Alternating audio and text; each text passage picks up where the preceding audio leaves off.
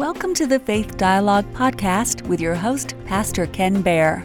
Are you ready to swim in the deep end of the Bible pool or climb to the top of Faith Mountain? If so, open the eyes that see, those ears that hear, and a heart that is receptive.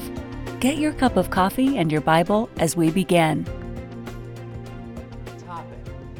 Which is the, the love of the Father. Like I said, we were so blessed to be able to set up the opportunity to have Sergey and Victoria and the kids come in a couple months ago, only to find that the week that they were going to come in, not only is it Communion Sunday, but it's a week that we're talking about the love of the, the Father.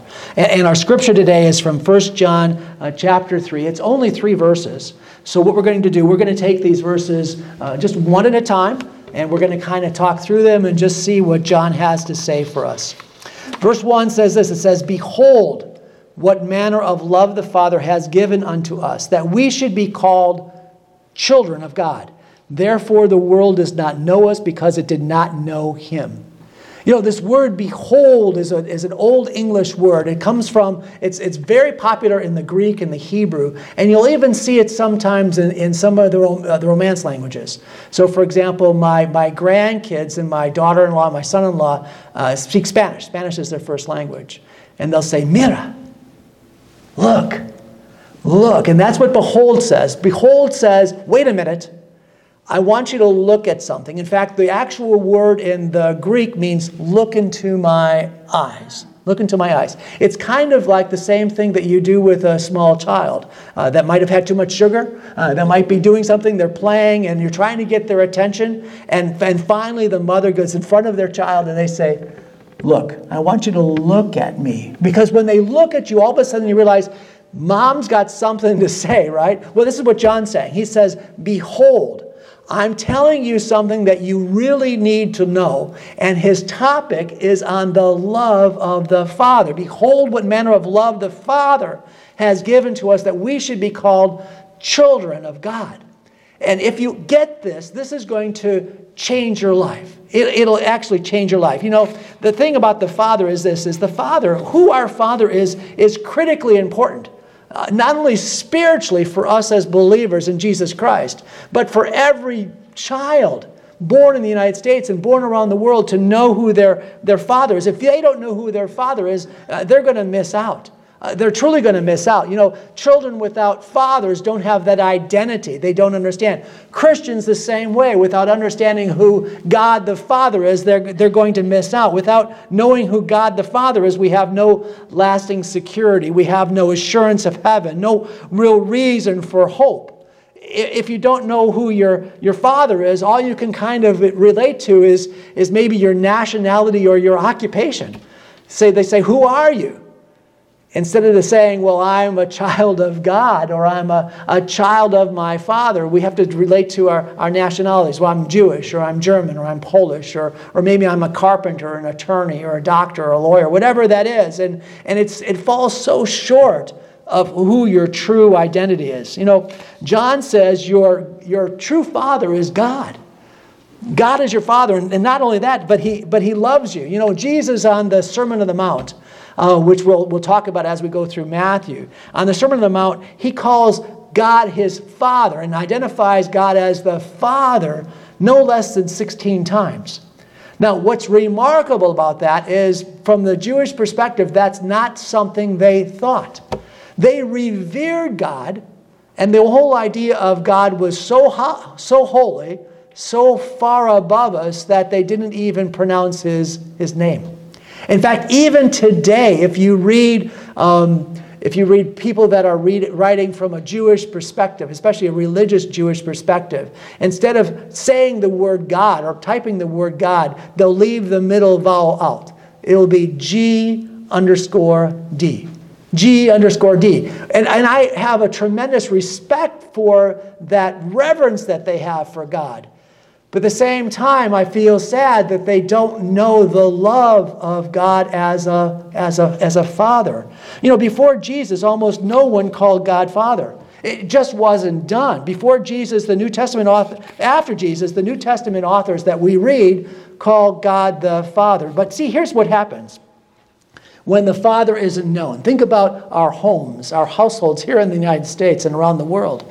Uh, according to the U.S. Census Bureau, and I've talked about some of these before, and they're, they're painful statistics, they, they really are. Over 24 million children in the United States, close to one third, one third of all the children have no father or stepfather living in their household. They're growing up without a dad. They're growing up out knowing their father. Now, the primary cause for this is unfortunately what we know the large growth of unmarried women giving birth. And since the 1950s, back in the 1950s, remember the 1950s? In the 1950s, less than 20% of all births in the United States were to unwed mothers. Today, across all national groups and all age groups and things like that, it's over, it's more than double, it's 42%. 42%. Now, that's including all peoples and all ethnic groups and all racial groups uh, across the United States. If we go to our inner cities, inner city Detroit, inner city Philadelphia, Los Angeles, Chicago, as high as 90% of the children that are born are born to single moms. And what's the result? Well, we know what the result is. The decline of marriage and the rise of fatherlessness in America remain at the center of some of our, our biggest social problems that we have crime, violence, failures in school, deaths and despair, uh, children living in, in poverty. You know, regarding, po- regarding poverty, for, for, the way, the World Congress of Families just recently testified uh, to, uh, to, to Congress in Washington, D.C. And this nonprofit advocacy group that's highly respected, it's an NGO out of, out of England, uh, testified that 90% of the world's poverty is attributed to the decline of the traditional family. Now, there's many people that don't want you talking about the traditional family because they, they want to champion same-sex marriage. They want to champion anything other than what the Bible has to teach. But if they take a look at the statistics, they'll find that the lack of the traditional family leads to, leads to ruin. 63% of all suicides are from fatherless homes. That's five times the average. Uh, with no father present, uh, children are 32 times, 32 times more likely to be homeless, more than nine times more likely not to finish high school. But let's turn back to what the scriptures have to say. Let's bring this back to knowing God as the Father. When we say God is our Father, we need to remember one important thing, and that is that you've been chosen. You've been adopted. You've been grafted in. Just as a, as a child is brought into this world and the mother and the father embrace the child because it's flesh and blood, God has chosen to adopt us. You know, the Jewish people were the chosen people. Abraham, God told Abraham, He says, I will be your God and you will be my people. But there was a promise made to Abraham that through Abraham, all of the nations of the earth would be blessed. And the Jewish people couldn't figure out exactly what that meant. Maybe it was through their ingenuity, maybe their patents, maybe their military might. No, it was because through Jesus Christ, the doors have opened up. Jesus death on the cross was for every nation. There's no longer Jew nor Gentile nor Greek or, or, or, free. There's no longer male nor female under Jesus Christ. We're all created the same, and all of us have the opportunity to be sons and daughters of God. But we've been adopted, we've been brought in. We are now the chosen people as well. This is what First Peter says. It says, Peter says, but you, all of us, you are a chosen people, a royal priesthood, a holy nation, a people for God's own possession to proclaim the virtues of him who called you out of darkness into his marvelous light. Once you were not a people, but now you are the people of God. Once you had not received mercy, but now you have received mercy. You know, God has done this marvelous thing through Christ. He, he promised that, again, through Abraham, all the nations of, would, would be blessed. But now that blessing means that we get to call God, the Father, Abba. Abba, which is a term of endearment. It's, it, means, it means daddy. It's the closest thing is, is our term for daddy. And it's not just calling somebody daddy, it's the, it's, the, it's the process of climbing up on your dad's lap and being embraced and putting your arms around him and knowing that you're safe and you're comforted and you're loved. That's, that's God the Father. Jesus said we can call God the Father Abba. Let, us continue. The verse says this it says, Behold, what manner of love the Father has given to us. You know, this is a very special love that God has, much more than your earthly parents can possibly do. The love of the Father is the love that seeks the lost, it raises the dead, it welcomes the prodigal son, it forgives the sinner. He sent his only son. He gave gave sight to the blind, promises his children that they will be with him forever. This is a, a divine manner of love that we don't get anywhere else. And that's the love of the Father and understanding who God the Father is. You know, also, when you think about it, having God as your Father is very practical because we don't have to worry. He owns everything. He has everything. He can provide everything. By his spoken word, he spoke the universe into existence. This is why Jesus said, Why do you worry? You can't grow an inch. You can't do anything by, by worrying. Why don't you just take a look at the lilies of the field? Look at the birds of the air. God provides for them. How much more will He provide for you? You know, without knowing who God the Father is and understanding His provision for us, we often will look to the government We'll look to the government. We'll look to subsidians. We'll look for some other people, maybe winning the lottery in order to provide for ourselves. But, but when we understand that God provides for us, that's another one of these behold moments, isn't it? All of a sudden it says, wait a minute. Look into my eyes. I've got something to tell you that I love you with such a love that I, I provide for you as well. Now, God is the Father of all, and that's true in many ways, all people are children of God because God is the Father of all. But we uniquely, who know Jesus Christ, understand that our Heavenly Father is the good God. John says, I've written to you, children. This is John, uh, the, the previous chapter. I've written to you, children, because you know the Father. See, how do we know the Father? Well, we know the Father because we know Jesus. Uh, Jesus told us in, in John 14, he says, If you have known me, you've also known the Father. And from now on, you have known him and you have seen him because you have seen me. And see, this is critical. Our relationship with Jesus Christ allows us to know God the Father.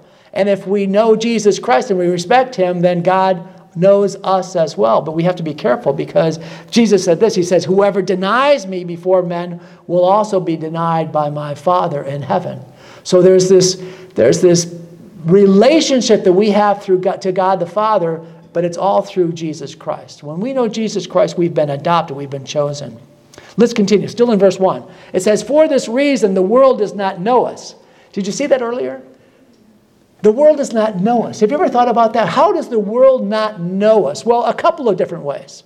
One of the ways of looking at it is that, you know, the, the, the most common way of understanding this is that if we understand that we know God the Father through Jesus Christ, then that makes us a Christian. One of those, those people that understand the Bible, that understand the truth of the Bible, um, those of us that teach that and follow that are highly regarded in heaven. Just as we brought missionaries in today, and God has a special place in, in heaven for them, a special reward for those missionaries that, that share the gospel with other people. They're not highly regarded here on earth. You know, we've gotten the, the privilege of knowing some of the stars of Christianity some of the pastors that are household name among Christians, some of the, some of the singers and songwriters that the Christians applaud and go to see their concerts. But you know what? They can travel throughout the United States pretty much incognito. There, there's no paparazzi after them. There's nobody following after them, trying to take pictures of them and trying to find them because they're unknown. The Bible says, for this reason, the world does not know us, no paparazzi. But there's another reason, and I think it's this I, I think that your relationship with God is so important to you, so important to you, that you're not infatuated or obsessed with the things of the world. You know, the world is into pop culture. That's why they call it pop. It means popular. It's popular among the people. You know, my wife and I will turn on the TV and there's pop culture going on, or they're talking. We don't know what, slightest idea what they're talking about. I don't know who those people are. I don't know who the stars are. I don't know who does hip hop or who does country. I don't know those people. I do know some of the Christian artists. I know who they are, but the rest of the world doesn't know us because they don't know Him. And that, that's the other reason. Let's go on to, to verse 2. Verse 2 says this it says, Beloved, I love that word. Now we are children of God.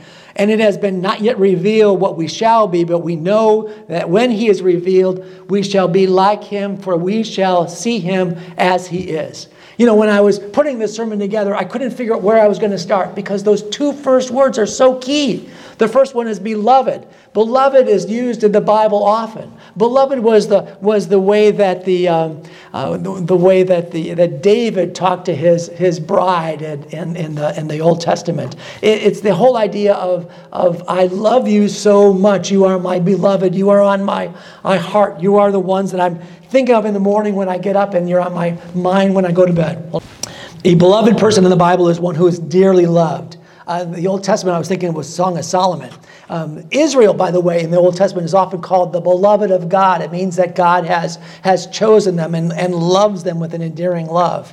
Uh, but the word I, I wanted to point to is, is the word now.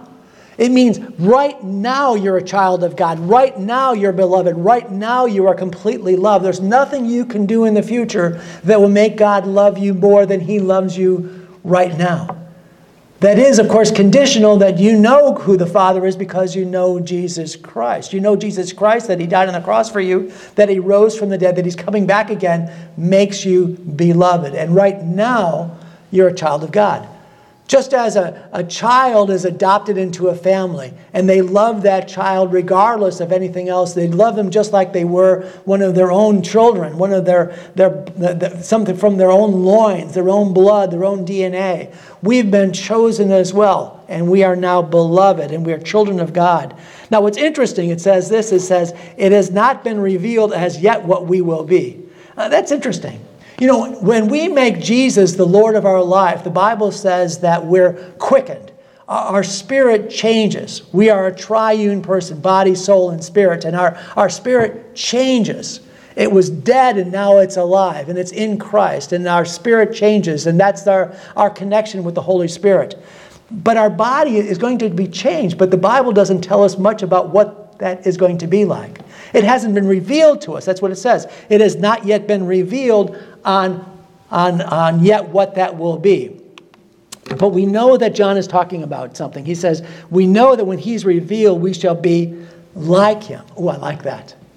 I, I like it, the, the fact that I would be like Jesus. You know, all since I've known Jesus and since I've been, I've been uh, bought, bought by the blood of Jesus Christ, the Holy Spirit's come into my life, I know that one of the things that He's trying to accomplish in me is to try to make me more and more like Jesus.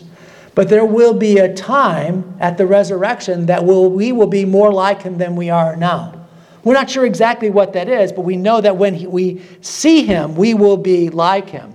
The Bible makes it very clear that this is when he appears, when he is revealed. This is a mystery. In, in 1 Corinthians chapter 15, the Apostle Paul says this. He says, Listen, I tell you a mystery. We will not all sleep, but we will all be changed in a flash, in the twinkling of an eye, at the last trumpet, for the trumpet will sound, the dead will be raised imperishable, and we shall be changed.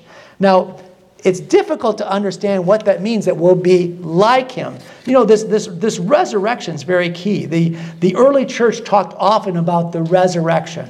Remember, Martha and Mary both knew of the resurrection when Lazarus died. And the early church talked often about the resurrection. Unfortunately, over the centuries, more and more we talk about heaven. But the key part about heaven is the resurrection, the resurrection of the dead. Now, some people attribute that to the fact that back in the olden days, now the olden days is before our time, right? In the olden days, life was so difficult, so difficult. It was so easy to be maimed, to be crippled, to be blind, to be sick, to be infirmed, that people would yearn for the day that they would have resurrected bodies that would no longer be subject to decay, no longer be subject to decline, that they would have the vigor and the vitality that they needed at any moment. And I think sometimes we've lost that. We've lost that a little bit. But I think there's also a spiritual thing going on because even though the kind of body is not specified, it's very, very clear that we will be like him. We will be changed. There will be a, a resurrection. Both the early Apostles' Creed and the Nicene Creed state the belief in the resurrection of the dead.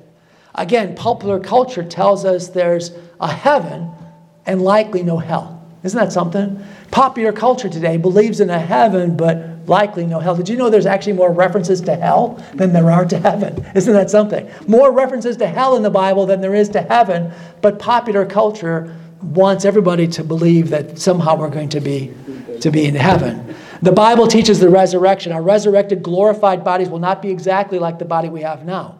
We know this. Our new bodies will be immortal, spiritual, powerful, eternal, and heavenly. That's all in 1 Corinthians chapter 15. Let's continue. I don't. Verse 3, you have to read it. It says, And everyone who has this hope in him purifies himself just as he is pure. Interesting. Kind of thrown there at the end. Everyone who has this hope. What hope? Hope in knowing who Jesus Christ is, and as a result, we know God the Father, the loving Father. Everyone who has this hope in him purifies himself as he is pure. Now, what this does not mean is that we purify ourselves in order to know God. That's not what it says. It says, because of this, we purify ourselves. You know, one of the things that's interesting is the Bible says that God will give us the desires of our heart. Have you ever heard that scripture verse before? I remember the first time I heard it, I loved it because I, I, I, had lots of desires. I don't know about you. At the time, I had desires for a Lamborghini. I was thinking about maybe a new Cobra Mustang. I wanted a house on the hill. You know, this was before I lived in Celebration, but I want one of those big houses, you know, with all the decorations. The decorations come with those houses, don't they? I hope so. So that, that's, those were the desires of my house, my, my heart back then. that's not what the scripture says. The Bible says that God will give you the actual desires. You see, over time, I found that some of the things that I once held so dear to me no longer matter. The things that really matter to me are the things that God has put on my heart. Those are the things that really matter. Now, my, the love of my family, my friends, my ministry, our volunteers, what I get to do, the Bible itself, those are the desires of my heart. And that took time. That wasn't overnight, but God over time gives you the desires of your heart. Now, one of the things that's interesting is that it motivates us, and this word is to be pure. Well, I'll close with this. Just remember, you know, there's a saying that the apple doesn't fall too far from the tree, right? And we know that. We know that going back to the statistics, that those families with children that are growing up in abusive homes, with fathers that are more likely to beat them rather than tell them how much they love them, often have the same type of problems as they grow up. They reflect what their father does, right? If your father or your mother have alcoholism in their problem in, in their life, you're more likely to be an alcoholic. If they have substance abuse issues, the same thing. They're more likely to have that. But the apple doesn't fall too far from the tree. Well, our tree says God is pure. God is pure. God's holy. If we know that God, our Father, who loves us, is holy and pure, we're much more likely to be holy and pure as well. Now, the church I used to go to said that the reason we stay keep ourselves pure because at any given time the trumpet will sound. You know, and and that may be that may be. I think there's a lot to be said that we those that are looking for His appearing, people that are looking for His appearance. Think about it this way: have that desire put in them by God, and if God is putting that desire in you to look for His appearing, He's putting other desires in you as well those desires that are pure and holy and sanctified. Amen? Amen. Amen. Let's pray. Father God, we want to thank you. You've been listening to Faith Dialogue with Pastor Ken Baer, recorded live at Celebrate Seniors, a ministry of faith dialogue. You can listen to or watch all of the recordings at Faith Dialogue by going to www.faithdialogue.org.